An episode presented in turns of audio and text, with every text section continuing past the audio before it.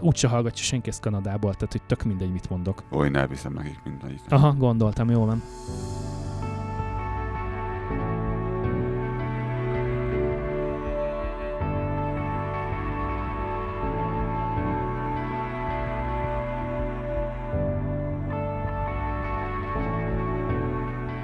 Nekünk ez nulla dollárba került. Welcome to Canada.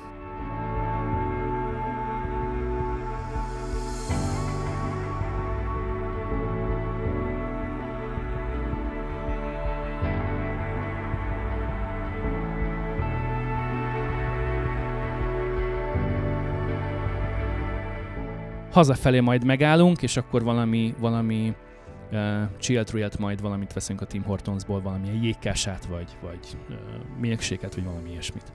Mondom, az jó is lesz, mert egy kávé rám fog férni azután a nap után.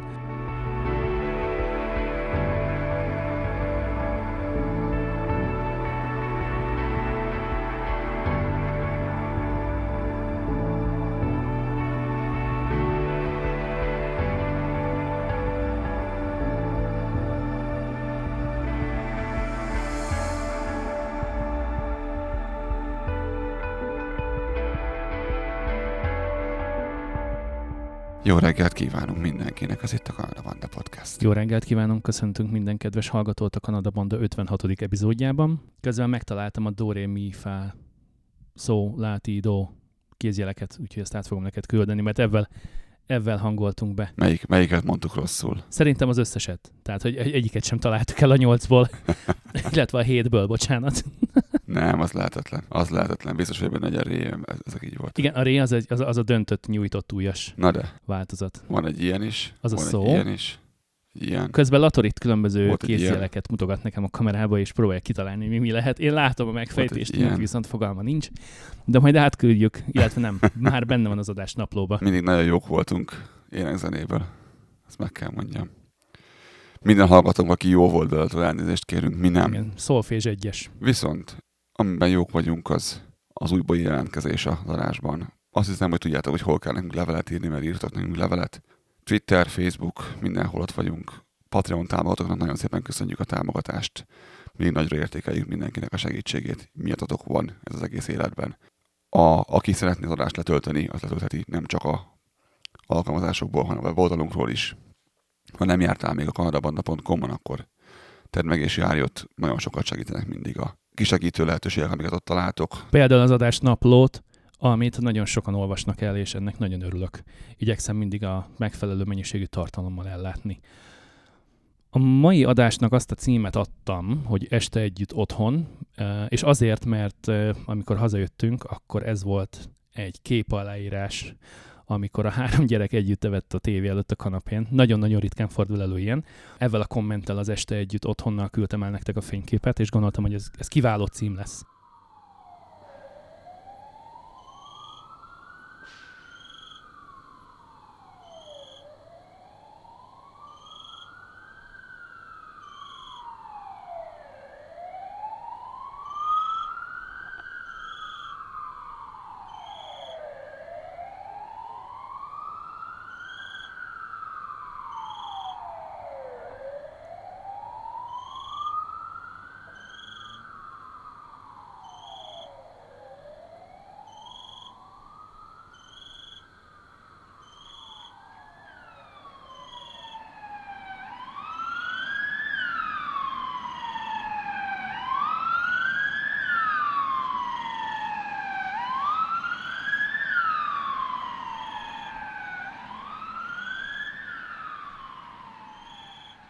Aki nem tudja, miről van szó, annak, annak talán annyit érdemes elmondani, hogy kórházi élményekről fogtok hallani ismét.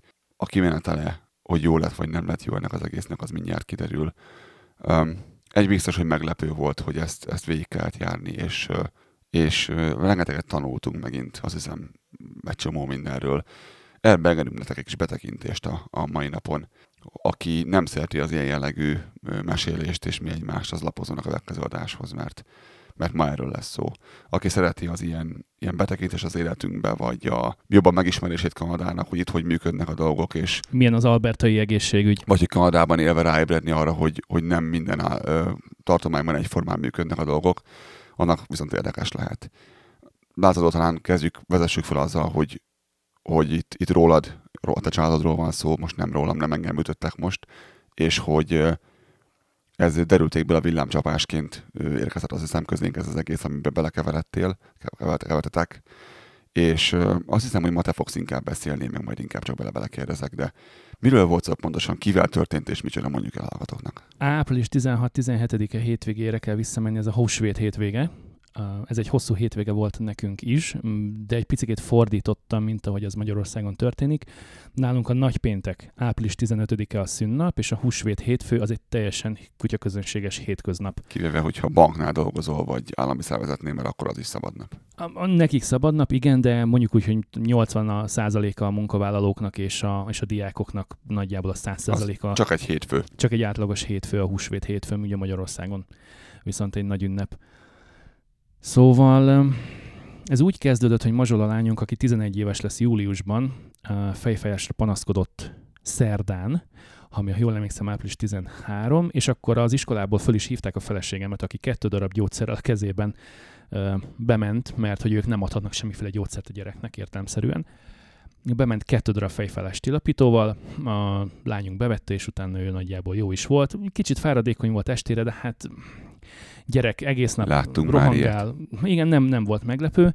Csütörtökön aztán megint panaszkodott fejfájásra, és pénteken szintén, akkor már ugye itthon voltunk, senki nem ment dolgozni, iskolába sem voltak a lányok, és péntek este ő, ő nagyon azt mondta, hogy, hogy fáj a feje, meg olyan fáradékony is, meg kicsit olyan szétszórtnak tűnt, de hát most mondjam azt, hogy... De kezdett egyre több és több és több dolog előjönni, amik kezdett gyalakfásra adni okot lassan, szépen lassan. Igen, hogy, így, hogy egyik, egyik másik tünet jött a, a másik után, de hogy ilyen különösen nagy jelentőséget nem tulajdonítottunk neki, hiszen... Nem vérzett mindenhol meg ilyenek, tehát nem volt csak egy jó, hogy hát igen, igen, előfordul, de lehet, hogy megbetegedett. Ez volt az első, beszélgettünk erről, hogy lehet, hogy csak elkapott valamit a gyerek. Ez volt az első gondolat. Igen, mert hogy március közepén neki volt egy, egy kis torokfájás, hőemelkedés, ilyen pici orfolyás, egy ilyen három-négy napig, ha jól emlékszem. Tehát, hogy egy ilyen hónappal korábban ő már, ő már egy picit, mintha megfázott volna.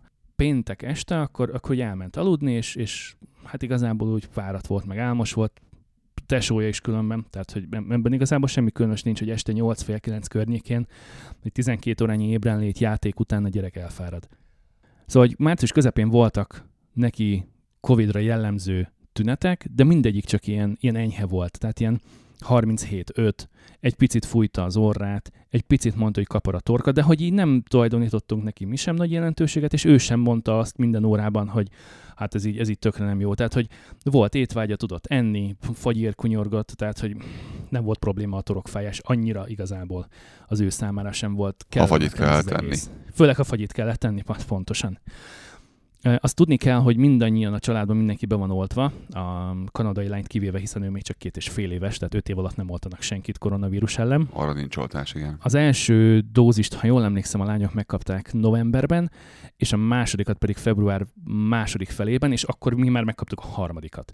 És nagyon nagy szerencsénkre a Covid-dal, koronavírussal senki nem találkozott a családba előtte, 2020-ban sem, 2021-ben sem. Most viszont, mint utóbb kiderült, lányunknak március közepén azok az enyhe megfázásos tünetek, azok koronavírus fertőzés eredményeképpen történtek meg, és csak ő lett beteg.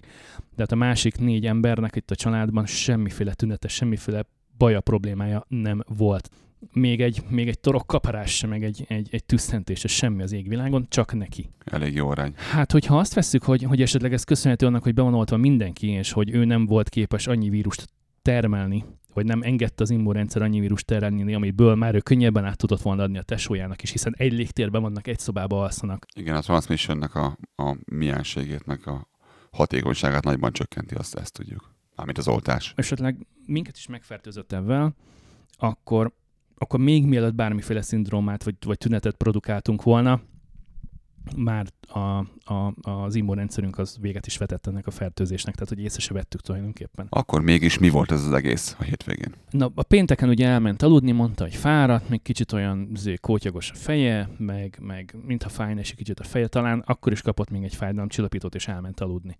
Április 16-a szombat volt, szombat reggel fölkelt, és láttuk rajta, hogy nagyon kis szétszórt, tehát, hogy ilyen, ilyen, ilyen semmit nem sikerül elsőre megfogni, semmit nem sikerül rendesen lerakni, picit olyan, olyan vehemensek a mozdulatai, meg, meg minthogyha a falhoz támaszkodna, miközben sétál, meg, meg leülni sem úgy ül le, hogy az ember leszokott ülni, hanem ilyen, ilyen nagyon lazán eldobja magát a, a, a kanapén, meg lent a, a kanapé előtt a szőnyegen, és az így néztünk egymásra feleségem, és kérdeztük, mondom, Mazsolácska szívem, jól vagy? Biztos, hogy minden oké? Okay?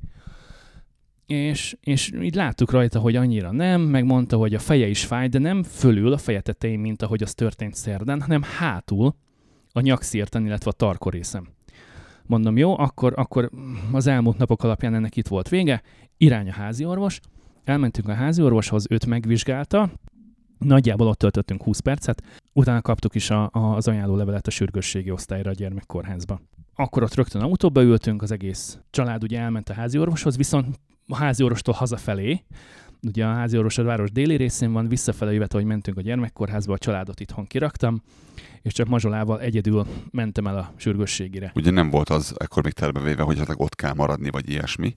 Bemegyünk, azt megnézik, aztán majd meglátjuk, mi lesz. Nem, nem, nem, nem. Tehát, hogy, hogy akkor még fogalmunk nem volt, hogy mi lesz ez, meg hogy lesz ez. és megérkeztünk a sürgősségire, azt tudni kell, hogy parkolásért fizetni kell a sürgősségi osztály előtt a gyermekkórháznál, illetve hát az egész parkoló fizetős.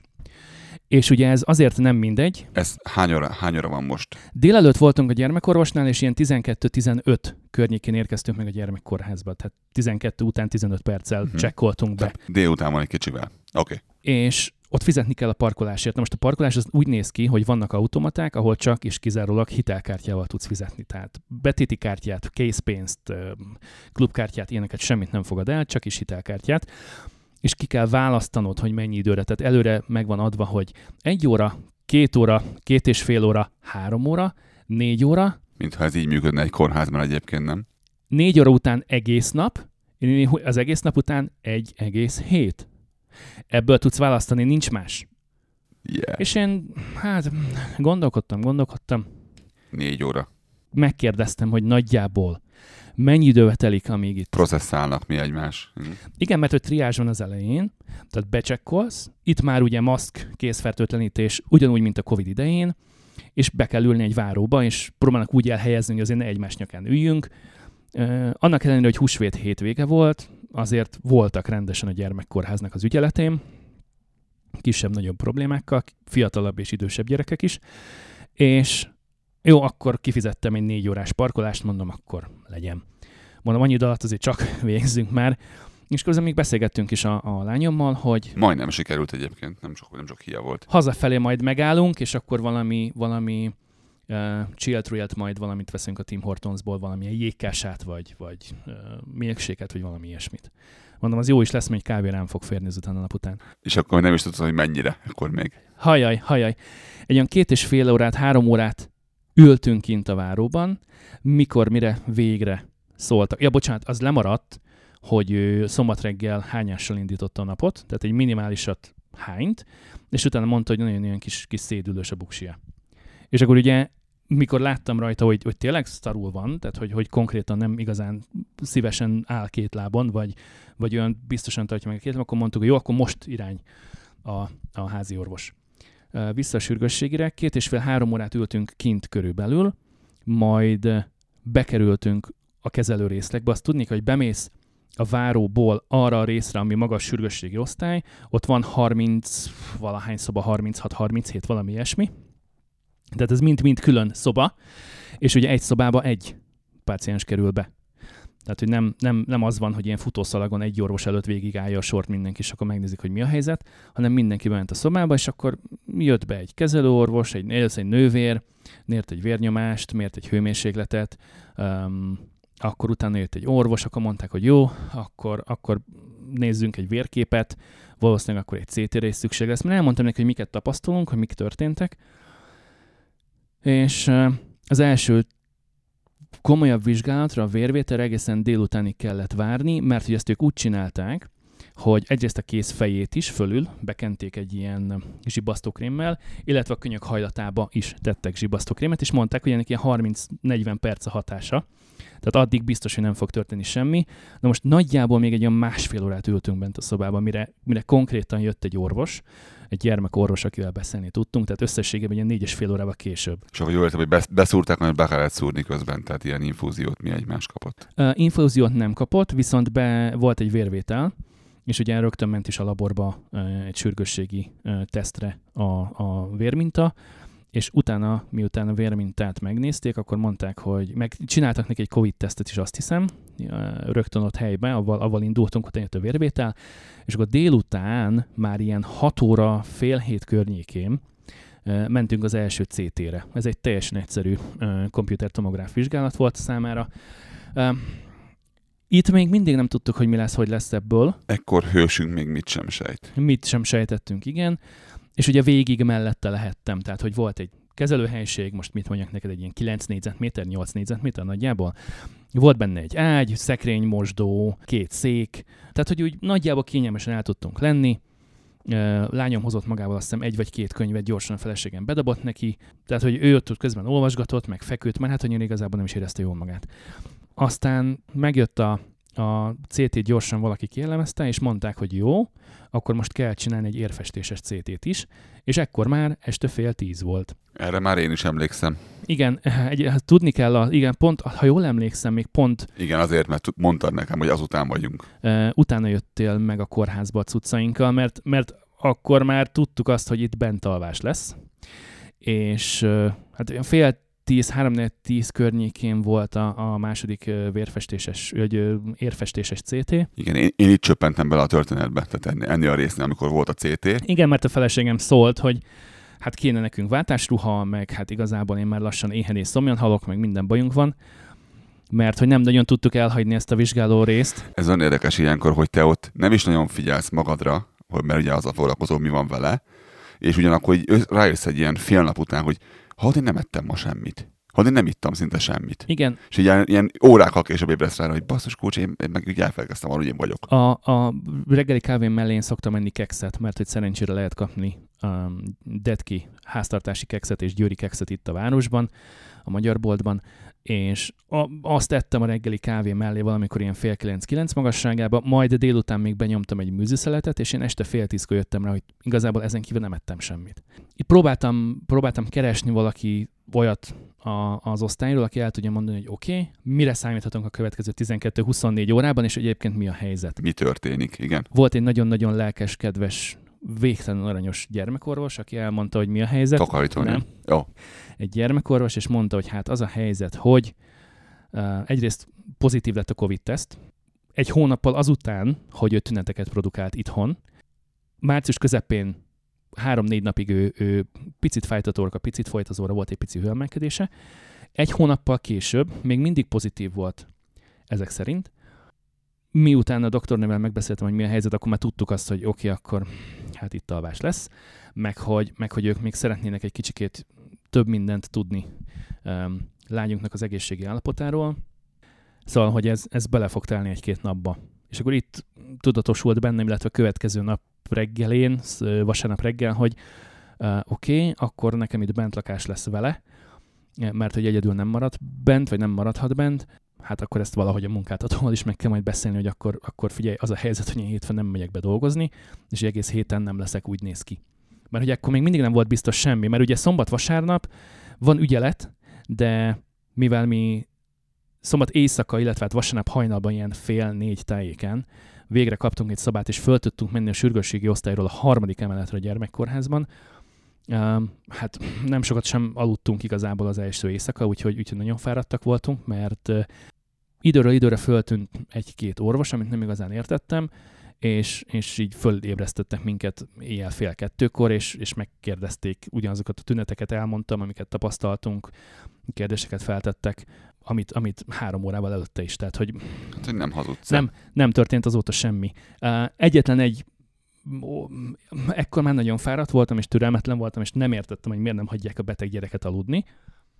értem, hogy nekik a munkájukat kell végezni, értem, hogy ők, ők is szeretnék tudni, hogy mi a helyzet, hogy még minél pontosabban és minél korábban el tudják kezdeni kezelni, de szerintem ez nem az az időpont az éjjel fél kettő, amikor föl kell ébreszteni egy beteg gyereket úgy, hogy este 11 után ment aludni. Tehát 11 után kaptunk egy két ágyas szobát lent a sürgősségén, ahol azt mondták, hogy jó, akkor reggelig itt el lehetünk. A reggelre biztos, hogy találnak egy szobát fönt. Nem tudom, hogy ez annak volt köszönhető, hogy hétvége volt, vagy annak volt köszönhető, hogy hosszú hétvége volt, hogy ennyire maceráson és problémásan ment az, hogy a sürgősségre bérkező beteg gyereknek egy szobát, egy üres ágyat kell találni fönt a harmadik vagy negyedik emeletem. Ezt, ezt nem olyan értettem meg. Az egyik ilyen rezidenstől jött egy ilyen kérdés, amit a mai napig nem értek. Éjjel fél kettőkor, tehát volt ez a pillanat, amikor gondoltam, hogy most baszom hozzá széket, akkor megkérdezte, hogy de hogy akkor biztosak vagyunk benne, hogy a gyerek nem terhes. Mondtad, hogy igen, szerintem igen. Biztos és mondom, hogy ezt, ezt szerintem teljesen kizárhatjuk, és... Hogy kizárhatjátok? Szerintem érezte a hangomon, hogy, hogy, hogy, hogy most ez az a pillanat, amikor lehet, hogy abba kéne hagyni a kérdezősködést, és utána nem telt egy perc, és eltűnt a szobából. Még gondoltam, hogy ha még egy ilyen kérdés van, akkor mondom, hívom biztonságokat, és kivezettetem minden a picsába komolyan. Tehát, hogy fél kettőkor ne kérdezze meg, hogy a tíz és fél éves gyerekem terhese, és nem lehet, hogy esetleg attól hány, és attól fáj a feje, és attól szédül. A mai világban nem lehet tudni. Én értem, ez volt az egyetlen olyan kérdés, amit, amit rettentően offenzívnek éreztem. Tehát, hogy ennek, ennek semmi keresnél nem volt a, a beszélgetésünkben, hiszen... Meg kell kérdezniük szerintem egy lánynál. De ő volt az első és az egyetlen, aki ezt megkérdezte a, a, az ott tartózkodásunk alatt. Hogy mennyi időt voltunk ott, azt majd... Látták az arccal, a többiek nem merték. Uh-huh, jó. És ő, és ő is jobban tette volna, úgy hallom. Hát igen, igen, igen, mert behúztam neki a strigulát. Tehát ő itt, itt tásta el magát. Lehet, hogy én voltam túlérzékeny fél kettőkor, miután csak aludtam nagyjából két és fél órát, és igazából az a vacsora is kimaradt. Felébresztettek minket nagyjából, mondom, fél kettőkor, és utána már nem is nagyon tudtunk visszaaludni, majd fél, mi lányom visszaaludt, meg én is próbáltam komálni valamit az ágyon, majd, majd fél négy volt, mikor, mikor elfoglaltuk fönt a szobát. Viszont a gyermekosztály, meg a két nővér, aki fönt volt és segített nekünk fölcuccolni, és megcsinálni a szobát, és átöltöztetni a lányunkat, és, és lefektetni, aludni, az én ágyamat megcsinálni, mert ez egy úgy két ágyas szoba, hogy egy plusz egy ágy, egy a gyereknek, egy a szülőnek, vagy a, a nevelőnek, a hozzátartozónak. Szóval, hogy amit ők ott leműveltek abban a 15 percben, az le a kalappal. Tehát, hogy, hogy a szívük, lelkük benne volt. Egy idős nővér volt, aki, aki lehetett volna akár a, a, az édesanyám is, vagy a, vagy a lányunknak a nagymamája. Tehát olyan szintű minden egyes mozdulata már, már nagyon régóta be volt tanulva szerintem, és, és végtelenül professzionális volt, és türelmes, és kedves, és aranyos, és wow. Szóval ez, ez a nap végére, awesome. vagy a következő nap elejére, nem is tudom, ez, ez nagyon-nagyon jól esett. Ez, ez, ez volt egy olyan, olyan nagy relief az első, hogy jó, oké, okay, oh, akkor, akkor most már nagyjából tudjuk, hogy mi várható, tehát hogy itt maradunk egy hétig, és akkor lesznek még vizsgálatok, és uh, akkor még nem mondták ki. Az első vizit azt hiszem, hogy talán hétfő dél előtt volt, amikor mondták, hogy ami itt történik, az egy, az egy cerebelláris ataxia, ami egyébként a COVID vírusfertőzéshez köthető, illetve annak a mondjuk ugye az eredménye fejtsük ki, hogy ez mit jelent igazából, mert ezt sok hallgatónk nem tudja biztosan. Cerebelláris ataxiáról hoztam nektek három darab linket, és az egyik a neurologiai-központ.hu, aztán a semmelweis.hu, illetve van még egy thpanorama.com oldal, ami viszont annak ellenére, hogy ilyen rettenetesen érdekesen néz ki az egész oldal, az összes tünetet és az összes olyat, amit én megtapasztaltam, vagy mi, amit mi megtapasztaltunk a lányunknál, azt, azt ők írják a legpontosabban, és a, és a legközérthetőbben. Oké, okay, össze tudjuk foglalni néhány, néhány mondatban, hogy miről van szó? Oké, okay, akkor ez meg kell nyitnom az oldalakat, mert, mert ott van ez, ez gyönyörű szépen leírva. A mi történik és mivel az emberben, mikor ez ilyenje van? Szóval a cerebelláris ataxia nem, a csorvadás nem egy Friedrich ataxia, vagy nem egy Wilson kór. Ez teljesen, teljesen más. Ez egy neurodegeneratív rendellenesség, amely a kisagy progresszív atrofili, atrofiáját jellemzi. Bocsánat, um, nem, nem nagyon beszélek orvosi jól. Foglal össze inkább saját szavaid, az, az jobb lesz. Igen. az lesz a fejével, hogy... Azt mondja, hogy ez, e, a lényeg az, hogy a kisagyban a neuronok elvesztését eredményezi, így elsősorban a motorfunkció, az egyensúly, a járás és a beszéd romlása keletkezik. Azt mondja, hogy a cerebelláris ataxia egy motoros rendellenesség, amely legtöbb esetben neurológiai betegségekben fordul elő. A kisagyra ható károk okozzák, valamint a befogadás és a kilépési útvonalak, tehát a neuronok közötti kommunikáció magyarul. Az ez blokkolva. A kisagy az idegrendszerünk egyik legnagyobb szerkezete, és az agy neuronjainak több mint felét tartalmazza. Az agy alsó és hátsó részen helyezkedik el, az agytörzs magasságában, ezért fájt neki hátul a feje, mert ott volt probléma. Tehát először a feje tetején, a feje közepén jelzett fejfájást a lányom szerdán, majd ez az egész lecsúszott hátulra a tarkójára csütörtök péntekre és szombatra. Azt mondja, hogy ez a, ez a szerkezet felelős az egész test motor szekvenciáinak tervezéséért, a koordinációért, az egyensúlyért, az alkalmazott szilárdságért, a mozgások pontosságáért, stb.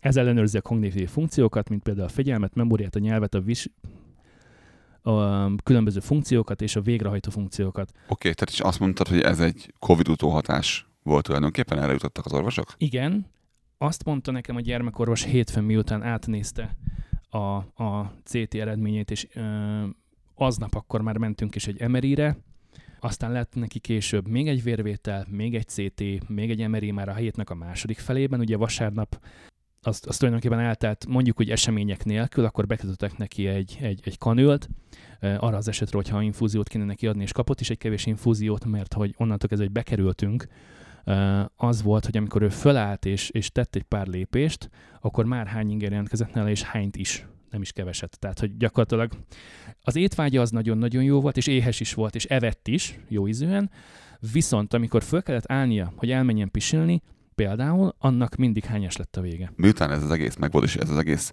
kiforta magát, és kivirágzott az a betegsége neki, hogy nézett ki a, a lányot? Tehát ahhoz képest, amilyen volt korábban, miben látta a változást? Tehát például motoros mozgásokban, tehát ilyen járás, ilyesmire gondolunk? Igen, ez már, ez már szom, szombaton is már, már egyre erősebben jelentkezett, és egy órák alatt tulajdonképpen. Tehát ahhoz képest, hogy milyen volt reggel, amikor fölkelt. Rengeteg romlott nagyon rövid alatt. Aha. Milyen lett mondjuk délutánra vagy estére, mikor már hozzájárult az egész ez a kimerültség, a fáradtság, és egyébként az izgalom és az idegeskedés is, mivel hogy kórházban voltunk tehát hogy ki lett zökkentve a, a, a hétköznapi életből, meg utána milyen volt vasárnap, a legszembetűnőbb az volt, hogy, hogy lelassult a beszéde, és a, a szavak formálása nagyon nehezen ment neki, aztán a következő volt a finom motorikus mozgás. Igen, amikor én találkoztam vele, akkor is mondta, hogy szia, Lator, ezt rám köszön. De mint a lassított felvétel. De utána, utána nagyon nehez, igen, és utána nagyon nehezen is mondta a többit, amit akar. Lát, hogy akar még mondani valamit, látod arra, hogy még mondana valamit, de nagyon nehezen jött ki a száján, amit szeretett volna mondani. Tehát így gondolkodni kell rajta, hogy hogyan uh-huh. kell mhm. mondani, nem tudom. Igen, szóval a, a, a, a beszéde lassult le nagyon, a szavak formálása nem nagyon ment mindig, illetve nagyon nehézkes volt neki a, a, a, a hangképzés következő volt a finom motorikus mozgás, tehát amikor fel kellett venni egy, egy pohár vizet az asztalra és oda visszarakni, tehát hogy az, az két kézzel is úgy ment neki, hogy nagyon nehezen, tehát fölemelni a szádhoz, stb. Tehát, hogy, hogy nem, volt meg, nem volt kézre meg is, csak a koordinációja meg az egésznek, mint hogyha, nem is tudom mihez ezt hasonlítani, mint hogyha ha extra súlyok lettek volna rajta a, a kezein, és közben neki egy egykerülkevű biciklin kellett volna a, egyensúlyoznia, lejtön lefelé. Micsoda hasonlat. Igen, és akkor a másik pedig az, hogy a teljes szédülés, tehát hogy fült az ágyban, mindenképpen kellett neki egy háttámla, tehát ha csak így felült a törökülésben, akkor pár másodperc alatt, mint egy, mint egy darab fa eldőlt. És, te, és, és, nem, és amikor ő dőlt, az ágyon ülve, akkor nem tudta koordinálni a kezeit. Tehát, hogyha ott volt az ágy széle, akkor azt lefejelte. Volna, ha engedtük volna. Csak ugye mindig volt mellette valaki, leginkább én, vagy valamelyik nővér, amikor például segítettünk neki átöltözni, vagy kiment pisilni, vagy áthúztuk az ágyneműt. Tehát ekkor neki kellett egy segítség az első időkben ketten. Tehát, hogy, hogy annyira annyira volt dizi, tehát hogy a lábát is gyengének érezte, meg tudott állni a két lábán, de kellett neki a támasz, a segítség. Mert hogyha ott hagytad, meg ugye nem mindig volt meg, hogy merre van az arra, tehát ezért dőlt el, ugye nem, nem tudom, hogy merre van a lefelé konkrétan. Folyamatosan szédült, amikor állt, és, és hogyha nem fogtad meg, vagy nem támasztottad, tehát volt olyan, hogyha nem figyelsz akkor magával rend. És hogyha ha elengedted volna, akkor random irányba eldől, azonnal, és nem lett volna képes lerakni a kezét, vagy, vagy bármit is, lépni egyet csak, hogy megtartsa az enyém, semmi ilyesmi nem működött. Így, így indultunk neki a hétfőnek. Az én számomra az volt a legmélyebb nap, tehát ott, ott, ott voltam lent a gödörben, és akkor onnan sikerült a, a tündér aranyvirág doktornak, gyermekorvosnak kihúznia, mert, mert egy nagyon jó 10 perces privát beszélgetésünk volt, mert direkt nem akartam a gyerek előtt megbeszélni a dolgokat. Ő mondta el, hogy most itt vagyunk, lesz még egy pár vizsgálat, mert szeretnének kizárni mindent, tehát hogy ne az legyen, hogy ez egy, ez egy olyan dolog, amiről most derül ki különben, mert lehetséges, hogy ez örökletes, és akkor hát semmi köze a, a CT, a COVID-nak az egészhez, vagy, vagy az csak elősegíti, vagy felgyorsítja az egészet, de szerencsére úgy néz ki, már amennyire szerencse, hogy ez csak és kizárólag a COVID fertőzés eredménye volt. Azt mondta a doktornő, hogy akkor láttak nagyon sok ilyet gyerekeknél, amikor még nem volt védőoltás a bárányhimlő ellen. Érdekes dolog ez, nem? És, és azóta nem, és azt mondja, hogy, hogy neki, amióta a Covid megvan, 2020 március mondjuk, most van 2022 április, a, a lányunk volt az első eset, amivel találkozott. Úgyhogy ez, ez nagyon érdekes, és, és ez azt jelenti, hogy nagyon-nagyon ritka szerencsére. Mi pont kifogtuk, az első héten, ez hétfőtől péntekig ér, ugye szombat vasárnap igazából, ha nem sürgős a dolog, akkor nem csinál senki semmit. Szóval hétfőtől péntekig megvolt neki a második vérvétel, meg volt a második CT ugye még hétvégén. Két emeri volt neki, egy sima és egy, és egy érfestéstes szintén, és itt látszott az, hogy melyek azok a részek, ilyen, ilyen hajszál erek tulajdonképpen, amelyek sérültek a kis agyban. Tehát ennyire jól meg tudták neki mutatni, meg tudták vizsgálni neki. Ehhez viszont 45 percet kellett neki körülbelül az MRI gépben feküdnie. Az igen. Na most ezt úgy sikerült megoldani, hogy ott tudtam lenni vele a lábánál. Ugye le kellett vennem a gyűrűtől kezdve minden fémékszert, a, a, a, a telefon is, mindenki maradt egyébként a, a kezelőpultom. És úgy képzeljétek el ezt a, az emeri asztalt, hogy ráfekszik a gyermek, és utána beküldik tulajdonképpen a szkennerbe, ami a fejrészénél van az ágynak. Úgy van megoldva a, a dolog, hogy kap fejtámaszt is körbe, tehát hogy kényelmesen, amennyire lehet kényelmesen fölfekszik az asztalra, be van takarva, vagy ne fázzon, mert ez még hozzájött egyébként a betegséghez, hogy a, a hőérzet az, az tulajdonképpen nagyon leromlott, és amikor én plusz 25 fokban melegen volt, ő, ő kb. akkor kezdte el úgy nagyjából jól érezni magát. Tehát akkor mondta azt, hogy ő nem fázik, nem kell pulcsi, nem kell egy extra takaró még. Szóval az emberi gépben úgy oldották ezt meg, hogy kapott a feje fölé, két oldalt megtámasztva, ugye egy ilyen bölcsőben van benne a feje, kapott egy fejhallgatót, és kapott egy tükröt a feje fölé, és az ágy fölött a falon volt fönt egy tévé. És tudott választani egy olyan 25 féle meséből, hogy melyiket szeretné megnézni. De, de mivel ugye az MRI gépben nem lehet semmiféle fém alkatrészt meg... Közelébe sem vihetsz, igen. Ezért egy, egy műanyaglapra volt valahogyan fölfestve ez a, ez a tükröződő réteg, hogy ő tudja nézni a, a, a, a tévét, és úgy volt megoldva, hogy az ágynak a legesleg távolabbi sarkában volt egy hangszóró, és egy gumicsövön keresztül ment be a hang a fejhallgatóba. Tehát mindenféle elektronika, mindenféle filmalkatrész nélkül Tök jó. megoldották, hogy hallgatni is tudja a mesét, ne csak lássa. Tök jó. És hogy ne üvölcsön a szobába a tévé, mert ugye a géptől úgysem fogod hallani, mert rohadt hangos. Ott ültem mellette 45 percet, úgyhogy azért kaptam én is egy füldugót, hogy, hogy ki tudjam uh, bírni. Durva. Nem ijesztő, csak zajos.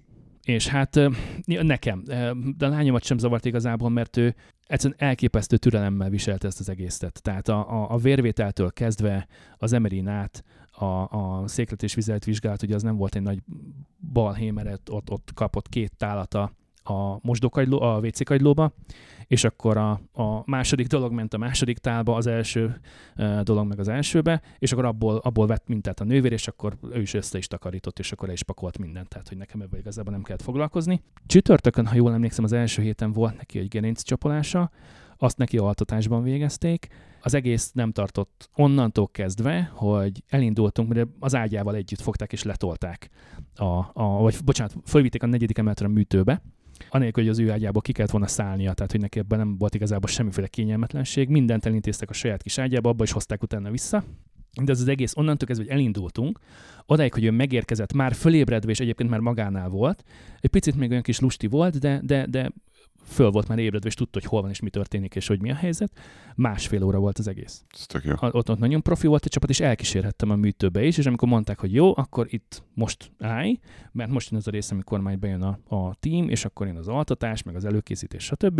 És a kedves apuka akkor meg tudja várni a szobában, mert hogy kaptunk egy saját szobát. Cipli van kifelé. Nem is tudom, hogy hány szoba van azon az emeleten, de minden szobá ugye úgy néz ki, hogy bemész, van egy darab ágy a gyermeknek, az ablak alatt, ablak előtt van egy másik ágy hozzátartozónak, és ugyanabban a szobában van egy külön mosdót, WC, zuhanyzó, kád, minden, amit akarsz. Mielőtt tovább mész, ezen a ponton mennyire voltál ideges?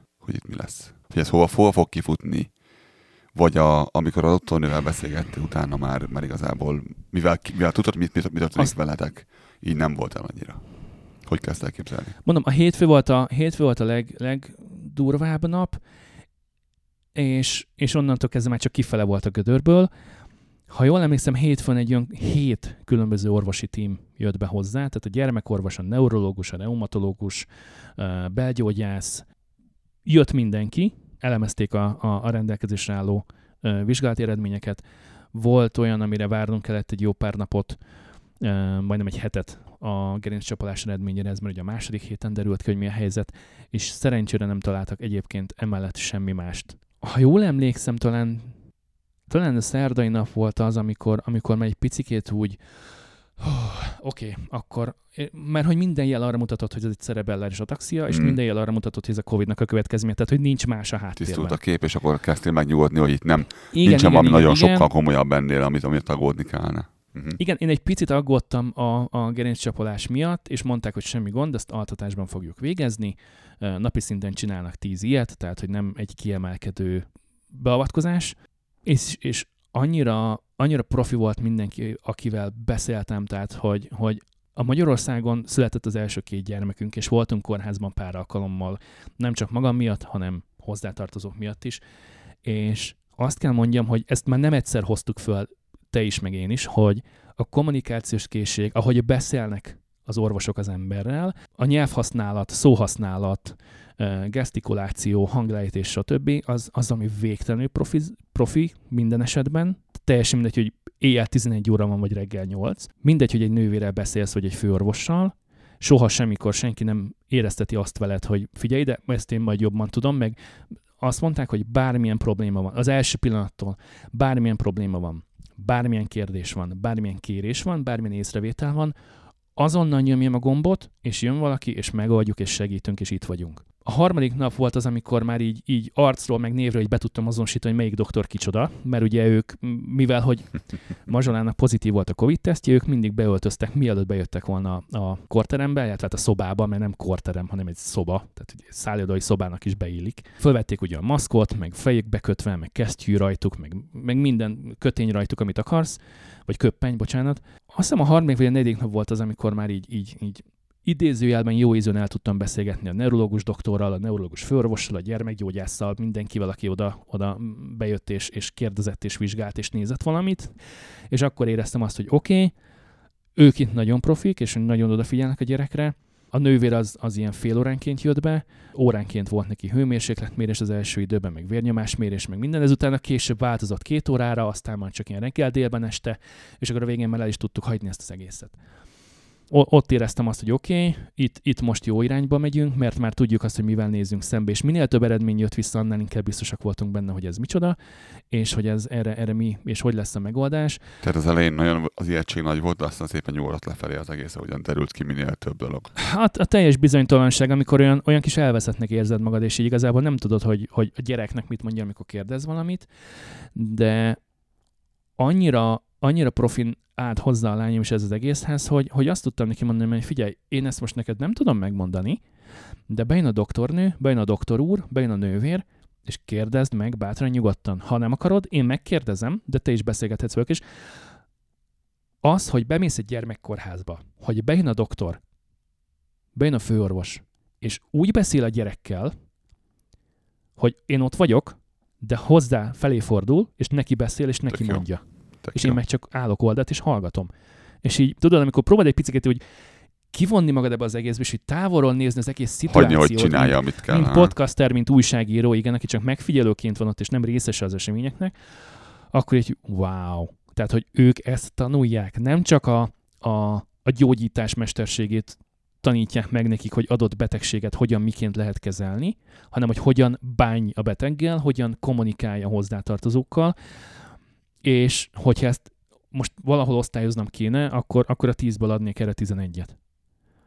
És, és ezt minden elfogultság nélkül mondom, mert leszámítva azt az egyetlen egy hülye kérdést az éjszaka középén, amikor már én is fáradt voltam és nyűgös voltam, és, és szerintem a Doki sem volt teljesen Százas. tisztában avval, hogy, hogy, hogy pontosan mikor és kitől mit kell kérdezni, éjjel fél kettőkor. Ezt leszámítva nem tudok neked olyan, olyan pillanatot, vagy olyan, olyan párbeszédet, vagy olyan, olyan mondatot, kérdést felhozni, ami, amivel bármiféle minimális problémám is lenne.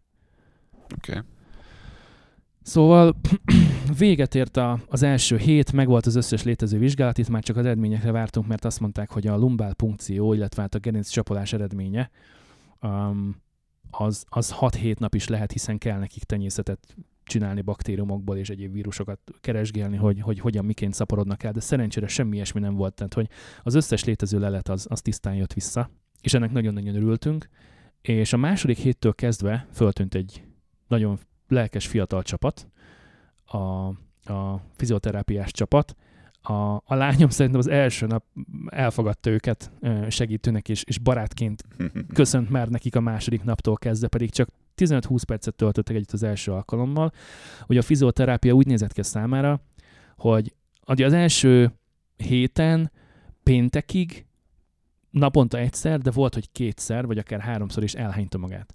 És ez pénteken volt az utolsó ilyen, és délelőtt, ha jól emlékszem, az első hét péntekén, és utána, mintha ezt elvágták volna, ez megszűnt volna. De semmiféle gyógyszert nem kapott. Infúziót kapott az első egy-két napban, hogy ne száradjon ki.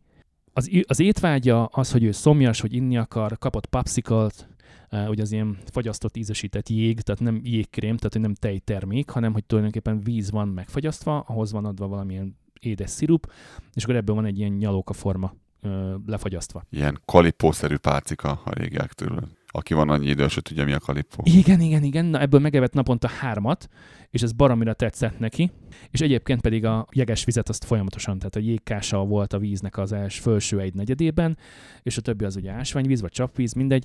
És akkor ezeket hozták neki, hogy ezt így, így, így, így, így, hogy ne száradjon ki, és kaptam én is. Első pillanattól kezdve én is ott voltam, mint szülő, tehát hogy, hogy kérdezték, hogy és bármiben esetleg tudnak nekem segíteni, hát mondom, ha kaphatok egy pohár vizet, azt megköszönöm szépen, persze természetesen. Szóval, hogy, hogy nagyon-nagyon profi volt a kommunikáció, az ellátás, a hozzáállás, minden, ami, ami a gyerek körül illetve bent a korterem, nekem korterem, bent a szobában és a, és a különböző kezelőhelyiségekben történt. Tehát a második héten már a gyógyulási volt a főszerep, akkor már nem volt semmiféle vizsgálat, sőt a, a kanült is kiszedték a kezéből az első hétvégén, tehát hogy már nem volt szüksége infúzióról sem, meg többá, további vérvételre, meg semmire sem.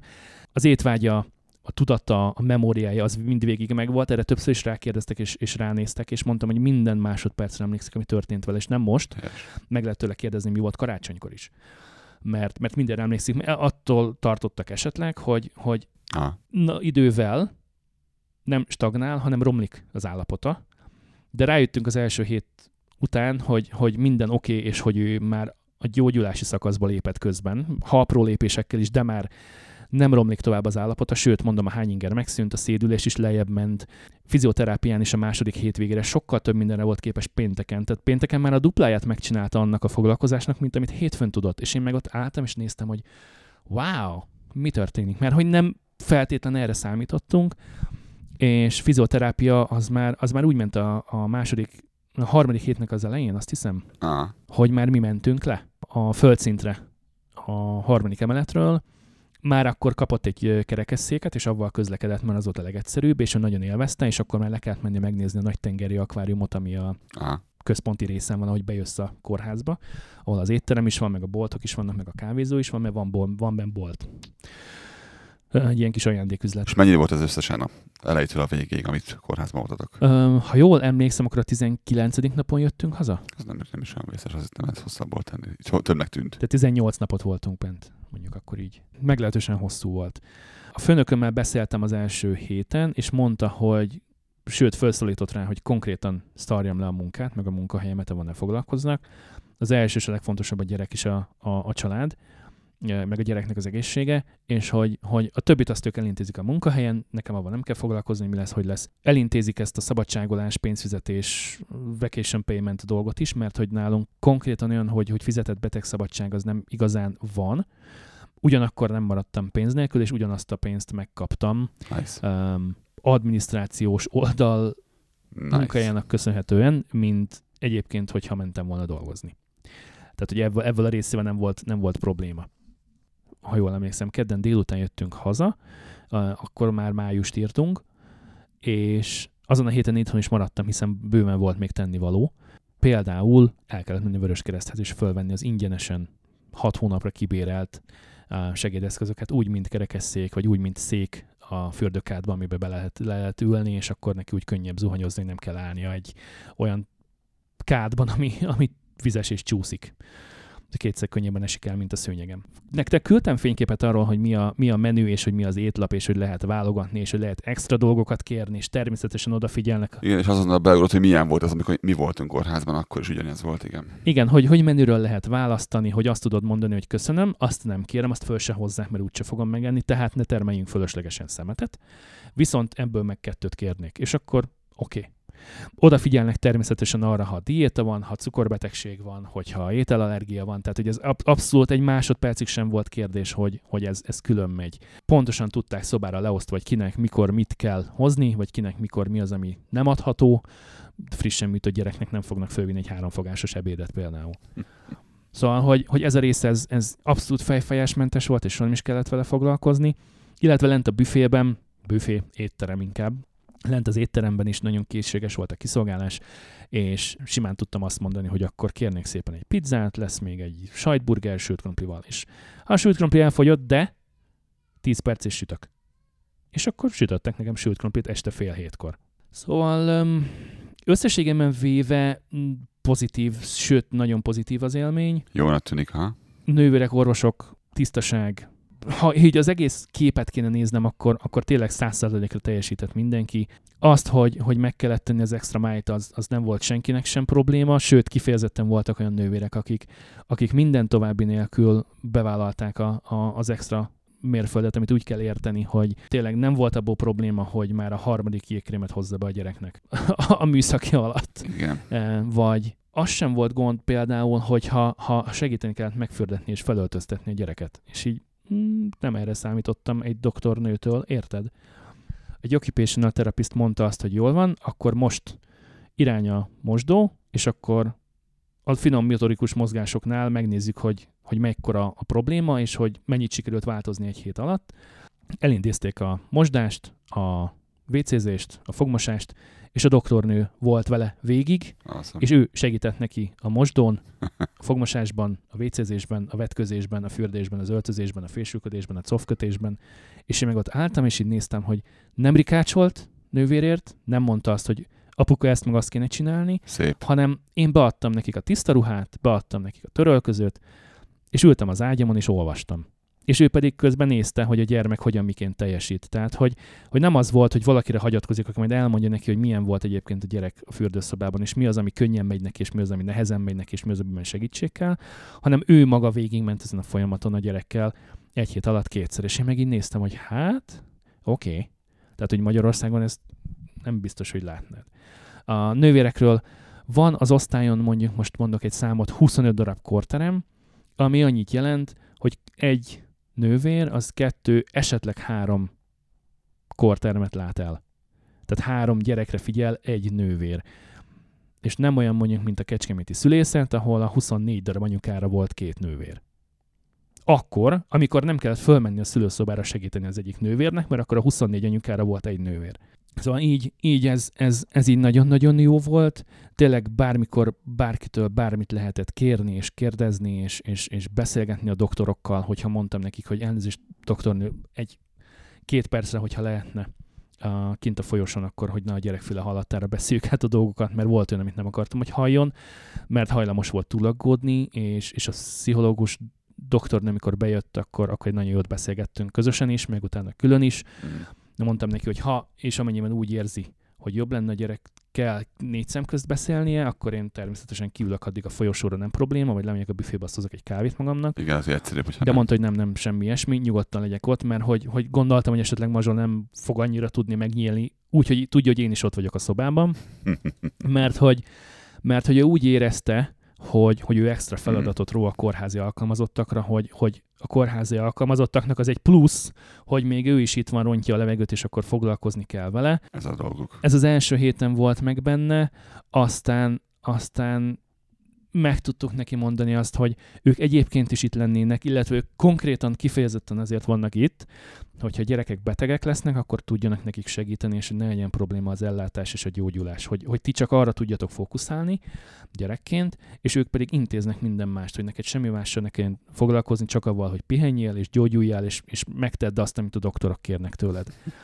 Szóval egy érdekes, és, és én ezt az első hét után esetlen, hogy basszus, hogy, hogy annyira elfoglaltak voltunk az első héten, most a fejemhez kaptam, de ez nem játszik a, a, a podcastban, hogy milyen, hogy az, hogy milyen szülőként ezt megélni, azt tudom, de hogy milyen gyerekként egyik napról, vagy egyik óráról a másikra kiszakadni abból, amiben előtte voltál éveken keresztül, és egy olyan új szituációval szembenézni, ami, amivel még soha nem volt dolga. Tehát ez volt az első ilyen kórházi élményünk, természetesen a kanadai lány születését leszámítva. Yeah. Hogy, hogy ez neki milyen lehet belülről, vagy milyen gondolatok futnak át az anyán azon kívül, hogy ő, ő úgy érzi, hogy extra feladatot ró a kórházi alkalmazottakra. És nagyon jól, és, és mondjuk úgy, hogy, hogy, hogy rugalmasan viselte, hiszen, hiszen soha egy másodpercig nem kellett vele veszekedni, vitatkozni. Nem volt nála kiborulás, összeomlás, semmi ilyesmi. Ezt úgy osztottuk be, hogy én voltam vele végig a kórházban, hiszen van még másik két gyerek, és a középső ugye iskolába járt, tehát őt, őt vinni kellett suliba, és ugye velük is foglalkozni kellett, tehát hogy, hogy a nővérük kórházban, és akkor apa sincs itt, és akkor most mi van? Úgyhogy ezt, ezt így gyorsan a hétvégén kellett összerakni, ugye a, a munkahelyi kimaradást ugye ki tudtam pipálni, és ezt úgy oldottuk meg végül a feleségemmel, hogy én voltam vele végig, ő pedig bejött délután ilyen, ilyen fél egy-egy óra környékén, és akkor este hatig ott volt vele. Én pedig addig a két másik gyerekkel mentem valamerre, vagy a plázába ebédelni, és akkor utána a játszóházba, meg a játékboltba, és akkor színeztünk, könyvet olvastak, mert azt is lehet különben a játékboltban van egy fal tele könyvekkel, amiket meg is tudsz venni, de le is tudsz ülni az asztalhoz, és el tudsz, bele tudsz olvasni. És akkor így kaptak egy csomó, csomó, csomó új könyvet. Egy része az jött ide a Bogyócának olvasni, megvittem be a kórházba is. Amikor már jó idő volt, mert voltak olyan napok, hogy mínusz 5 fokra keltünk, elkezdett szakadni a hó, és akkor nap végére lett mínusz 17 és március vége. Igen, ez sajnos ilyen volt mostanában. Ez, ez így nehéz, és akkor ilyenkor kell megpróbálni kreatívnak lenni, hogy akkor van egy négy-öt órád, és hogy le kell foglalni két gyereket valahogyan. Az egyik két éves, a másik meg nyolc, és akkor találj egy olyan programot, ahol te sem fogsz megőrülni addig. De, de volt ingyenes játszóház a plázában, ennek nagyon örültünk ettünk közösen egy ebédet, beszélgettünk, akkor utána átmentünk színezni a játszó, a játékboltba, ott, ott voltak kirakva játékok, azok, ha játszottunk együtt, szóval, hogy így, ah. így elteltek a, a napok, meg az idők, meg az órák, és akkor azt vettük észre, hogy hát már a második hét is eltelt, és még mindig bent vagyunk. Akkor már a második hétvégén már tudtuk azt, hogy a jövő héten akkor megyünk haza, csak hogy pontosan mikor, meg hogyan, azt még nem. Hogy érezted a lány, mennyire érti, hogy mi történik vele, mennyire tudja, hogy mit várnak tőle, és mennyire esett ő kétségbe, amely látszott kívülről, amikor ez az egész elkezdődött. Ahogy mondtam is neked, amikor bejöttek a doktorok, akkor mindig úgy beszélgettünk, hogy ők a gyereknek is mondták. Tehát nem volt ez a ögyelgés, meg ügyüröm, jó van kicsikem, majd apával, doktorbácsi majd megbeszélő, nem. Tehát, hogy mind végig a tíz éves gyereket felnőttként kezelték, és úgy kommunikáltak vele, mint ahogy beszélsz egy 16 vagy egy 19 éves emberhez. Tehát ne, nem, nem volt ez, hogy jó van kislányom, te ez hülye vagy, meg kicsi vagy, meg mit tudom én, majd semmi gond, semmi gond, te csak nézd a mesét, meg edd a nyalókádat, és akkor majd én beszélgetek annyi cival, meg a pucival, és akkor majd megbeszéljük, hogy nem. Tehát semmi ilyesmi nem volt, mm. teljesen korrekten, őszintén minden kérdésre válaszoltak, meghallgatták a kérdést kezdésnek. Ugye, hogy, hogy figyelj csak, Mazsola, bármi probléma, kérdés, észrevétel, fájdalom, kényelmetlenség, és ez napjában háromszor, tehát hogy már inkább volt fárasztónak az, hogy, hogy állandóan jött valaki és kérdezte, hogy hogy vagy, miben tud segíteni, mire van szükséged, mit szeretnél, stb. Már mentünk a játszószobába is a, a, a második héten, mert az pont szerencsére ott volt mellettünk, a mi szobánk mellett, és akkor az meg aztán tényleg roskadásig pakolva, mindenféle játékkal, tehát tényleg a kirakótól kezdve a társasjátékon át volt egy ilyen pici alig egy méter magas műanyag kosárpalánk, akkor ugye a, a fizioterápiás kezelés is ott volt mm. egy-két alkalommal, és akkor ott tudtunk együtt játszani. Illetve én beültem a sorokban, nézelődtem, gyönyörködtem a hegyvidéki panorámában, ők megfoglalkoztak ketten a gyerekkel, és akkor ilyen játékosan eltelt az idő, és volt benne séta, volt benne térdeplés a, a kanapén, fejleszteni ugye az egyensúlyérzékét, a, a finom motoros mozgásokat, stb. építőkockákkal, labdákkal, sakbábukkal például. Tehát, hogy nagyon sokszínű volt, és változatos volt a fizioterápia, és, és mindig próbáltak játékosan, türelmesen. Meghallgatták az én észrevételemet, hogy én mit veszek észre. Kíváncsiak voltak konkrétan a véleményemre, hogy hogy érzem, hogy öt nap után mit veszek észre, hogy én hogy látom és akkor így egyeztettük a véleményünket, hogy, hogy ki hogyan, miként érzi ezt a dolgot, és lent a fizioterápiás tornaterem, vagy mi az? Mutattam nektek a mászófalat, mutattam a fából ácsolt lépcsőt, hogy ő két oldalt a korlátta, hogy azt is tudják gyakorolni, de hogy ne kint kelljen a lépcsőházba, hanem ott bent náluk helybe. Rengeteg ilyen, ilyen jogalabdától kezdve a medicinlabdán át minden van, tehát rettentesen jól felszerelt ez az egész. Um, és, és volt olyan, hogy lent voltunk már majdnem egy órát, és még mindig nem akart eljönni, de hát ugye jött a következő paciens, tehát hogy mennünk kellett de, de a fizioterápiát azt minden esetben nagyon-nagyon élveztem, már az elejétől kezdve. Még akkor is, amikor a hányingerrel küzdött, Na. konkrétan várta, hogy a lányok megjöjjenek. Ez mindig jó látni, hogy még ott van képbe, van, nézi, figyeli, várja. Ez, ezek mindig jó jelek, tudod hogy, tudod, hogy igazából pozitív, és igazából helyben van, fejben van. Igen, ő mindvégig, mindvégig képben volt, és mondom, tehát az első időben azért aggódtak, hogy, hogy ne legyen mondjuk memóriavesztés. Tehát ne legyen az, hogy föl kell szerda reggel, és fogalmam nincs, hogy mit csinál a kórházban, mert nem emlékszik, hogy mi volt tegnap de hogy semmi ilyesmi nem volt szerencsére, és mondták is utána, hogy, hogy neki mindvégig ilyen enyhe tünetei voltak, mert hogy az lehetett volna sokkal, de tényleg sokkal rosszabb. Folyamatos kézremegés, tehát hogy nem fogsz tudni, nem fog tudni enni, inni magától, ez soha nem volt probléma szerencsére, annak ellenére, hogy, hogy a finom motorikus mozgások eltünedeztek, tudott enni evőszközzel, a szájához tudta venni a szívószálas poharat, és némi segítséget de a végén már önmaga is tudott inni gond nélkül.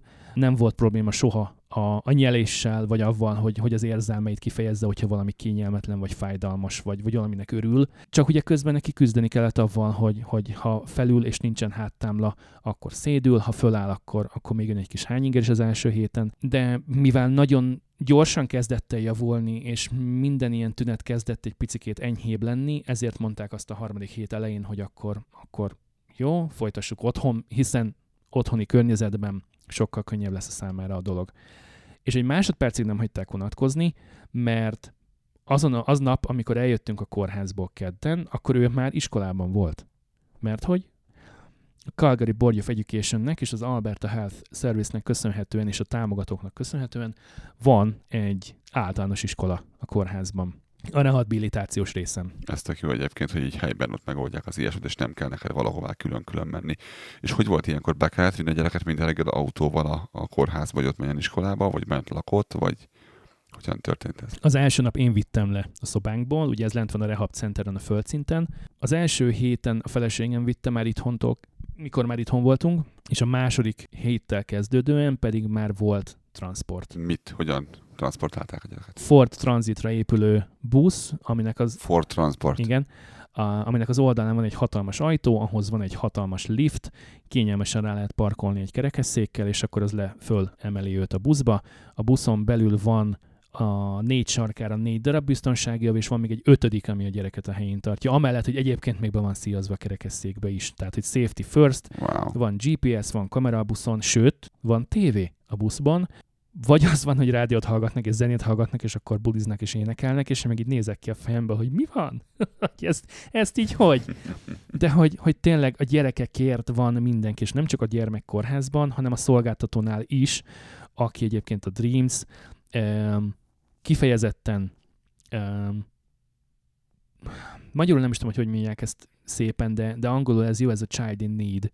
Tehát olyan gyerekek kell és azok utaztatásával foglalkoznak, akiknek speciális ellátásra van igényük. Nagy szükségük van rá, igen. Mondom, tehát kiválasztják, hogy melyik mesét nézzék, reggel miközben mennek az iskolába, kilencre járnak és háromig vannak, majd még hazafele. Úgy szintén a sofőrrel is beszélgettünk, őt Timnek hívják, és nagyon-nagyon kedves itt lakik Ogotoxban. A feleségével együtt, ha jól nem hiszem, három vagy négy fogyatékossággal élő fiatal felnőtt gondozásába, kezelésébe vesznek részt. Tehát nem elég, hogy egyébként hétköznap reggel és délután különleges kezelés igényű gyerekeket visznek, hoznak iskolába, hanem még otthon is, illetve a hétvégén is vállalják azt, hogy nem örökbefogadás ez igazából, hanem ilyen, hú, nem tudom, hogy mi a pontos kifejezése, vagy hogy mondják ezt magyarul, de hogy nem az van, hogy van egy intézet, vagy egy bentlakásos iskola, vagy valami hasonló, ahol, ahol mozgáskorlátkozott, vagy akár szellemi fogyatékos gyermekeket, vagy fiatal felnőtteket kezelnek, vagy ahol ott élnek, hanem kikerülnek családhoz, tehát hogy, hogy próbálják őket nem elszigetelten egy intézményben tartani, hanem, hanem kint a közösség részeként legyenek ott, és ehhez vannak volontírek, természetesen valamiféle támogatást ők ezért kapnak a, a tartománytól, de hogy ez egy nagyon nemes és nagyon, nagyon kedves, kedves egy, egy feladat szerintem. Szeretem az olyan embereket, akik képesek erre, hogy így az életüket föltegyék ilyesmire. A, a legnagyobb negatívan az a parkolási díj, tényleg, tehát hogy nem, nem tudtuk máshogy megoldani, muszáj volt az egyik autót a kettőből ott parkoltatni folyamatosan, úgyhogy arra fizetni kellett a, parkolást, egy hétre, ha jól emlékszem, 40 dollár. Elosztod óra számra, akkor nem jön ki sokra, de amikor ki kell fizetni ezt mondjuk kétszer vagy két és félszer, akkor így. Meg hát igen, voltak olyan, olyan időszakok, amikor, amikor muszáj volt parkolást fizetni két autóra is, mert, mert egyszerűen rossz volt az idő, és nem tudtál kimenni, meg elmenni igazából sehova. Hát ezt leszámítva egyébként mm, költségek tekintetében igen, az étkezést az fizetni kellett, de hát ha dolg munkába járok, akkor is veszek magamnak enni, vagy vinnem kell otthonról, mindegy, pénzbe kerül így is, úgy is. Mm. A, a másik pedig az, hogy, hogy ilyen, hogy, hogy boríték, vagy bármiért is fizetni, semmi. Tehát az egésznek volt egy, egy nulla dolláros költség erre a három hétre, és ebben benne van minden ebben a nulla dollárban. Hát? Tehát, hogy ez, ez, ez az alapellátásnak a része, mivel, hogy van munkám, fizetem a, mondjuk úgy a TB-t, és ennyi. Akkor igazából ez egy pozitív vagy egy negatív élmény volt végül? Arra mennyi lehet egy pozitív élmény ilyesmi? Pozitív volt annyiban, annyiban pozitív, hogy, hogy ez most... Nyilván nem azt, nem azt kérdezem, hogy jó volt-e az, hogy a lányon megbetegedett, nem ez a kérdés. Egyértelmű, hanem maga a kezelés, kezelésnek a minősége és a milyenség, és az, hogy honnan mentetek hová. Hogy nem csak 100%, hanem 110%-ra teljesített a, a kórházi stáb, tehát ebben benne vannak tényleg a, a takarítóktól kezdve a kávézőüzemeltetőjén keresztül a, a neurológus főorvosig mindenki, annyiból jó, hogy ez, ez április közepén végén történt, tehát hogy a nyárba megyünk bele, mm. és nem pedig a télbe, mert hogy jelen pillanatban is kerekesszékkel közlekedik a lányom, sétál maga, tehát itt az épületen belül, lakáson belül sétálni tud, de amikor kimegyünk, vagy elmegyünk valahová, túrázni Kemmorba, bevásárolni, stb., akkor értem szerint nem fogom bezárni ezért a lázba, tehát nem fogom neki azt mondani, hogy már pedig te itthon maradsz, hanem jön velünk, és akkor kerekesszékkel közlekedik.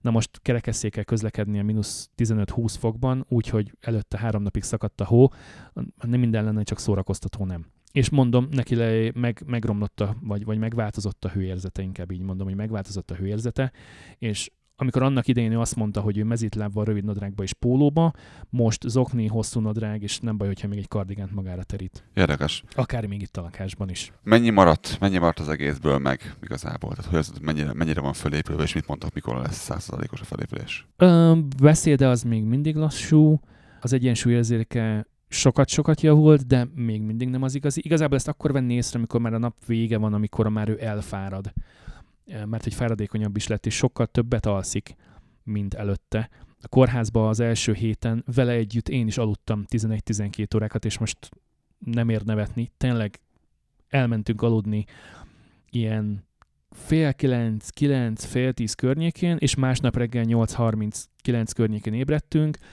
és azt mondanom kell, hogy a nővérek lábújhegyen jöttek be. Tehát úgy igyekeztek neki a kötelező időpontokban hőmérsékletet testhőmérsékletet és vérnyomást mérni, hogy a legkevesebb kényelmetlenség legyen, és a lehet, ne is nagyon ébresszék föl, engem meg aztán főleg ne. Holott ez abszolút nem lett volna probléma, hiszen okkal vagyunk ott, és tudom, hogy ezekre szükség van, és ezeket meg kell csinálni, hiszen ez a dolga. De, de nem volt olyan, hogy reggel fél hétkor berontott egy 15 fős orvosi stáb, és elkezdték megbeszélni, hogy mi a tök van. Tehát, hogy ez ilyen nincs. Tehát volt olyan, hogy, hogy az orvost, meg az orvosi csapatokat, a, a, a tímeket 9 és dél között láttuk vagy, vagy 10 és délután egy között. Tehát nem volt az, hogy kora reggel bejöttek, és 6 óra van ébresztő van ki az ágyból, mert itt nem, tehát ezt felejtsd el, ilyen nem volt soha. Ja, és a folyosón meg lámpaoltás volt ilyen kilenc környéken, azt hiszem. Tehát, hogy csak a nővérpultnál, meg, meg a folyosón is volt egy-két asztal, aki azért a folyosóért. Meg úgy néz ki, az egész ilyen csillag elrendezésben vannak a kortermek. Aha. Szobák, bocsánat, nem tudom miért mondom, hogy kortermet, rossz beidegződés. Szóval a kórházi szobák Megszokás. csillag elrendezésben vannak, és akkor vannak rövidebb, meg hosszabb folyosók. Mi először egy rövidebb folyosón voltunk, ha jól emlékszem, ott volt négy darab korterem, és arra négy darab korteremre jutott Szóljál már rám, hogy nem mondja kortermet, hanem szobát. Légy szíves, szoba. Nem mondjál kortemet, szobát mondjál, légy szíves. Jó, szóval négy darab szobára Jól csináltam? négy darab szobára volt két nővér, és ehhez volt nekik két asztal, két számítógéppel, két székkel, és akkor ők ott ültek, és akkor az egyik oldalon volt két szoba, a másik oldalon is volt két szoba, látod? Most, most majdnem meg volt, de szobát mondtam végül. De tényleg, tehát, hogy, hogy volt árnyékoló az ablakon, hogy volt bent három tekercs WC papír per mosdó. És minden szobához van mosdó. Tehát úgy képzeld, el, hogy azon a kis folyosón van négy szoba, Volt, amikor nem volt még a boltban sem, nem, hogy az éven. WC papír, úgy értem. Ja, volt négy szoba, négy mosdóval, négyszer három, 12 tekercs WC papír jutott arra a picike sarokra, ahol mi voltunk. Elképesztő. És tehát, hogy semmit nem kellett bevinnünk magunkkal, mert minden volt. Amit be kellett vinni magunkkal, a gyereknek a plüsse, az én megbookom, könyv, színező, ami, ami nekünk kellett, de egy, olyat, hogy mit tudom én, most vigyek be zsebkendőt, vagy vigyek be WC papírt, vagy nem tudom, tehát melegített, előfűtött takarót hoztak be a gyereknek az első pár napban, mert mondtuk neki, hogy fürdés után ő azért nagyon fázik, mert a feleségem megfürdette, segített neki lezuhanyozni, addig a nővér bejött, tudod, mit csinált? Áthúzta az ágyat. Hát igen. Érted? És elvitték a szennyes naponta kétszer. Igen, teljesen normálisan állnak hozzá. Főleg az első időben, mert ugye a köpenyeket, kesztyűket, meg egyéb ilyesmit, ugye egy része ment a szemétben, meg volt olyan, ami, ami ugye ki lett fertőtlenítve és ki lett magas hőmérsékleten mosva, például a törölközők, ágyneműk, stb. És hogy, hogyha kellett extra törölköző, akkor kértél. Ha kellett egy extra takaró, akkor kértél. És kaptál is extra párna, meg minden. De ez tök jó. Van, van elég bajod a nélkül is, hogy ezzel foglalkozni kelljen, nem? A tenyeredben van ez a, ez a 120 ml-es jégkrém. Az, az nekik ott be volt spájzolva a popsicle együtt a gyerekeknek, sőt, tehát ízből lehetett választani. Tehát nem az volt, hogy van jégkrém, vagy nincs, hanem hogy van, és miért kérsz? Csoki? Eper? Vanília? Melyik a kedvenced? És itt, itt így álltam az első pár napban, hogy mondom, ezt nem hiszem el. Igen, ez emlékszem, ez a szülészeten is így volt, hogy tele volt pakolva a hűtő mindenféle, és nem mi vittük oda. Igen, hogy az ott volt alapból, értem a gyerekeknek, um, és volt tévé is minden szobában természetesen, és volt Xbox, és volt DVD lejátszó, és bármilyen mesét meg tudtál nézni, és a rendelkezésre játékokból bármiket tudtad játszani. Ott a korteremben az ágyban fekve. Hát igen, ez És mondom, nekem ez nulla, nekünk ez nulla dollárba került. welcome to Canada. Annyi, hogy itt vagy Albertában, van egy munkahelyed, és fizeted az egészségügyi biztosítást a fizetésedből, ami mennyi szokott lenni nagyjából ilyen 20-30 dollár per paycheck, tehát hogy havonta ilyen 40-60 dollárokkal járulsz hozzá a közöshöz? Nem figyeltem, nem tudom. Amikor mondjuk egy szülészeten, tehát hogy mondjuk én fizetek havonta ilyen 60 dollár, 80 dollár környékén, és a szülészeten egy 24 órás ellátás, az 7500 dollár. Nem kell. Na, szóval a gyerkőc iskolába jár, június végéig van tanítás a gyermekkórház iskolájában, további egészségjavító kezeléseket kap, egyéni foglalkozások vannak, mozgásterápia van, saját nővére van, aki segít neki bent, hogyha nem megy a cipőt fölhúzni, ha meg kell melegíteni az ebédet, stb. Tehát, hogy része az ellátásnak. Nem az van, hogy majd a tanár, nem. A tanár avval foglalkozik, hogy a gyerekeknek órát tartsam hogy tanítsa őket. A nővér, meg a fizioterapeuta, meg a többiek azért vannak bent, hogy foglalkoznak és törődjenek a gyerekkel. Tehát mondom, a nővérnek semmi más dolga nincsen, mint vigyáz mazsolára attól kezdve, Ennyi. hogy reggel lerakja a busz az iskolánál, egészen addig, amíg föl nem rakják a buszra, vagy, ha mi elmegyünk érte, akkor fölvesszük. Öröm az örömben, hogy mondjam így. Igen, és akkor a kórházban kitöltöttek egy darab A4-es papírt, ahol én elmentem a kanadai Vöröskereszthez, és akkor kaptam 6 hónapra ingyen és bérmentve egy széket a fürdőkádba, egy kerekesszéket, illetve egy keretet, egy ilyen U alakú keretet a WC kagyló köré, Kapaszkodónak. hogy két oldalt a gyerek meg tud támaszkodni, akkor, amikor leül, meg amikor föláll. Hát, Úgyhogy ebben még neki kell segítség, mert, mert nem igazán van még meg a finom motorikus mozgás. A beszéde is attól függ, hogy mennyire fáradt, és azt mondták, hogy ez, ez a gyógyulás, ez, ez több hónapos, és ők azt várják, hogy fiatal kora miatt ő, ő újra régi lehet, de ez, ez hónapok még. Tehát ez, ez nagyon lassan fog helyreállni. Azt mondta még a gyermekorvos, hogy ez az egész valószínűleg azért történt, mert gyerek, és annyira erőteljes volt az immunrendszere, nem csak a vírust kezdték el pusztítani, hanem tulajdonképpen mindent, ami körülöttük volt, és nála ez a kisagyban történt meg.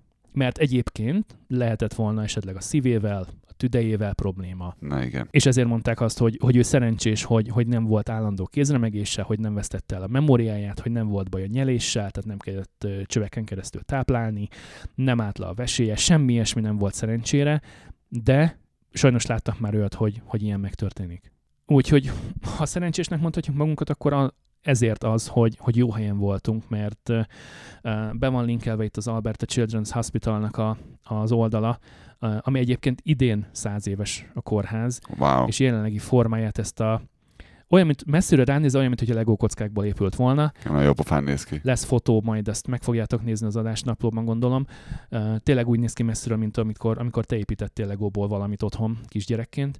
Ahhoz, hogy ez így nézzen ki, ahhoz, ahhoz a gyerekeknek is köze volt, hiszen amikor tervezték az új épületet a régi helyére, ami egyébként, ha jól emlékszem, az 50-es években épült meg, akkor szerették volna a lehető leginkább gyerekbaráttá tenni az épületet, hogy ne csak egy szürke, vagy egy barna, vagy egy fekete akármilyen épület álljon ott. Az építészek megkérdezték a gyerekeket is, hogy, hogy melyik az a látványterv, melyik az a színes és, és gyerekbarát dizájn, ami, ami jó lesz, és végül erre szavaztak több mint százan szerintem. A kórház az idén száz éves, 1922. május 19-én nyitott meg először, értem szóval nem ebben a formájában, ahogy most kinéz, és ugye sokkal kisebb volt. Talán akkor csak 35 ágy volt az egész épületben, de annyiból vagyunk szerencsések, hogy, hogy nincsen valamelyik gyermekem fejét vesztő üvölt kint. Kit, kit ölnek. Nem, nem tudom, valaki nagyon hangosan kiabál, ki, mindjárt kinézek. Szóval, hogy de gyerekes adás, hát ez kell, a, kell az ambient noise. Látni fogjátok majd, hogy, hogy vannak olyan szomszédos tartományok, ahol a Calgary Alberta Children's Hospital a legközelebbi gyermekkórház. Ez a rettenetes egyébként, ha belegondolsz. Ami, igen, ami azt jelenti, hogy akár 4-500 kilométerről is ide kell jönni. Mert hogy itt fog tudni a gyermek megfelelő ellátást kapni. Örülünk, hogy van egy ilyen hely. Mi örülünk, hogy ebben a városban lakunk, és nem az van, hogy, hogy el kellett költözni, hanem csak be kellett költözni egy kis időre. A tesókkal való kapcsolattartásra akartam még annyit elmondani, hogy telefonon keresztül ment, úgyhogy nagyon-nagyon megtámogattam a telaszt abban az egy hónapban pénzzel, mert hogy még kellett mobilnet hozzáférést venni. Természetesen ingyenes wifi van a, a kórházban elérhető, de, de én nem akartam azt használni, úgyhogy maradt a mobilnet, és hát a videóhívások naponta többször. Úgyhogy azon keresztül tudtak az első nagyjából két hétben beszélgetni egymással a, a tesók, tehát a, a nagylány és a két kis huga. Aztán a végén pedig már annyira jó volt, hogy kerekesszékkel ugyan, kabátban és sapkában ugyan, de már száraz napsütéses koratavaszi időben ki tudtunk menni a játszótérre, ami a kórház mellett van, és akkor ott már együtt tudtak játszani. Ami annyit jelentett, hogy együtt ebédeltek a padon, és hogy együtt hintáztak. Tehát, hogy már ez is egy nagyon nagy szó volt két hét után. És innentől kezdve viszont, viszont nem azt mondom, hogy villámgyorsan, de, de elég gyorsan jutottunk odáig, hogy, hogy akkor csomagolás, és akkor jöjjünk haza, és akkor a gyógyulás hátralévő része az már itthon történik meg ismerős honi környezetben. Mm. Az iskolát nagyon-nagyon várta, a kórháznak az iskoláját, és imád oda járni, és nagyon-nagyon szereti, és mivel ott kilenckor kezdődik a tanítás, meg van olyan nap, amikor ott nincs tanítás, de a régi iskolájában van, hogy reggelente vagy délután vissza tud menni, és tud beszélgetni a, a volt osztálytársaival és a volt osztályfőnökével, akik nagyon-nagyon hiányolják őt. Úgyhogy onnantól kezdve kikerült a kórházból, onnantól kezdve még jobb kedvű lett, hiszen, hiszen a, a második héten már azért, azért tudtunk vicces videókat nézni, már akkor, akkor már tudott izé, örülni minden, minden kis hülye poénnak, tehát persze én is produkáltam ott magam, hogy jó kedve derítsen, meg ilyenek, és, Persze. és már, tehát hogy a hangulata nagyon-nagyon sokat jobb volt az első hét után, látványosan, és ezt, és ezt nem csak én vettem észre, Ez nagyon-nagyon-nagyon fontos. hanem a doktorok, meg a nővérek is, mert próbálgattam azért beszélgetni ők, hogy ők mit látnak, ők hogy látják, hogy gondolják, mi várható a hét hátralévő részébe, vagy mit várhatunk a jövő héttől. És tudod, az ember ilyenkor próbál egy kicsit olyan, olyan finoman kérdezni, és így, hogy a második nyelvem az angol, így azért nagyon figyelnem kellett a fogalmazásra, vagy van, hogy ki kellett egészítenem, hogy én hogy értem, hogy ne legyen az, hogy Bármi félreértés adódik. esetleg véletlenül, mindenféle szándék, rossz szándék nélkül félreértik, amit kérdezek, és úgy érzik, hogy én sürgetni próbálom őket, vagy számon kérem őket. De, de szerencsére soha semmikor ilyesmi nem történt, és, és tényleg le a kalappal a 110%-os teljesítményük előtt, mert, mert minden kérdésre készséggel válaszoltak, nem volt mellé dumálás, ahogy a gyerekkel bántak, és ahogy a gyerekkel beszélgettek, az MRI-ben, a CT-ben, a vérvételnél, a műtőben már mikor engem majdnem elküldtek, hogy akkor innentől kezdve jön a tím, és akkor jön az előkészület a, az altatáshoz, és akkor a, a gerinccsapaláshoz. Egyszerűen, egyszerűen végtelen türelem, tehát hogy senkit nem láttál fusztráltnak, senkit nem láttál rossz kedvűnek, senkit nem éreztette veled, hogy, hogy figyelj, ezt a kérdést már harmadszor teszed fel a héten, és még csak hétfő délután van. Semmi ilyesmi nem volt, és, és most nem azért, mert, mert itt most úgyse hallgatja senki ezt Kanadából, tehát hogy tök mindegy, mit mondok. Oly, ne elviszem nekik mindegyik. Aha, gondoltam, jól van. itt beszélek már lassan másfél óra, és még nem ittam egy kortyot se és már, már cserepes a szám. Szóval szerencse a szerencsétlenségben, hogy jó helyen lakunk, hogy itt a kórház, hogy olyan a kórház, amilyen a kórház, hogy úgy és aként kezdték meg a kezelést, ahogy megkezdték. Gondolom, hogy, hogy Magyarországon élve ez, ez, ez abszolút hihetetlenül hangzik, minden, amit eddig elmondtam, de én úgy gondolom, hogy, hogy ami itt most velünk történt, ebben a három hétben és még azóta is, valahogyan így kéne kinéznie egy egészségügyi rendszernek egy országban. Legyen ez Észak-Amerika, legyen ez Európa, legyen ez, nem tudom, Japán, Ausztrália, ez, ez kéne, hogy a standard legyen, innen kéne, hogy induljunk, és mondjuk azt, hogy gyerekek, akkor legyünk még jobbak. Én beszélgettem, mert elköszöntem doktoroktól, mert mondták, hogy ők most szabadságra mennek, és nagy valószínűséggel nem fogunk találkozni. Én mondtam nekik, hogy én mondanám azt, hogy keep up the good work, de hogy erre semmi szükség, mert pontosan tudják, hogy hogyan kell profinak lenni, pontosan tudják, hogy hogyan kell végezni a munkájukat. Tehát nem kell nekik azt mondani, hogy figyelj, ez baromi jó volt, csak itt tovább, mert, mert ő enélkül is megteszi az extra májt. Tehát enélkül is úgy oda teszi magát, hogy te Magyarországról érkezettként tudod azt, hogy, hogy nem várja el a borítékot. Hát örülünk annak, hogy igazából sikerül normálisan tűnik kimászni ebből az egészből, és hogy teljesen egy ilyen kultúrát élményben volt részletek ahhoz képest, hogy, hogy ez lehetett volna sokkal rosszabb is. Azt hiszem minden nevében mondom azt, hogy sok-sok sikert kívánok a gyógyuláshoz a nagylányodnak, és reméljük, hogy még számolsz be arról hamarosan, hogy mennyivel jobban van. Mindenképpen lesznek majd még heads és elmondom, hogy hogy állnak a dolgok. Mi azt várjuk most, hogy a nyár végére el tudunk köszönni a kerekesszéktől, és szeptembertől vissza tud menni majd a, a, a hagyományos általános iskolába, tehát hogy már nem a kórházi általános iskolába kell járnia, hanem vissza fog tudni menni abba az iskolába, ahol jár itt a városnak a délkeleti sarkában. Biztos, hogy lesznek olyan részek, amiket kihagyta. Ha valakinek bármilyen kérdése észrevétele van ezzel kapcsolatban, vagy, vagy bármi mással kapcsolatban, akkor a studiokukackanadabanda.com címen elér minket. Az adásnaplók megtalálhatók a kanadabanda.com weboldalon úgy, mint az elmúlt időszakban bármikor. Nagyon szépen köszönjük a megtisztelő figyelmét mindenkinek. Találkozunk legközelebb. Sziasztok! Sziasztok!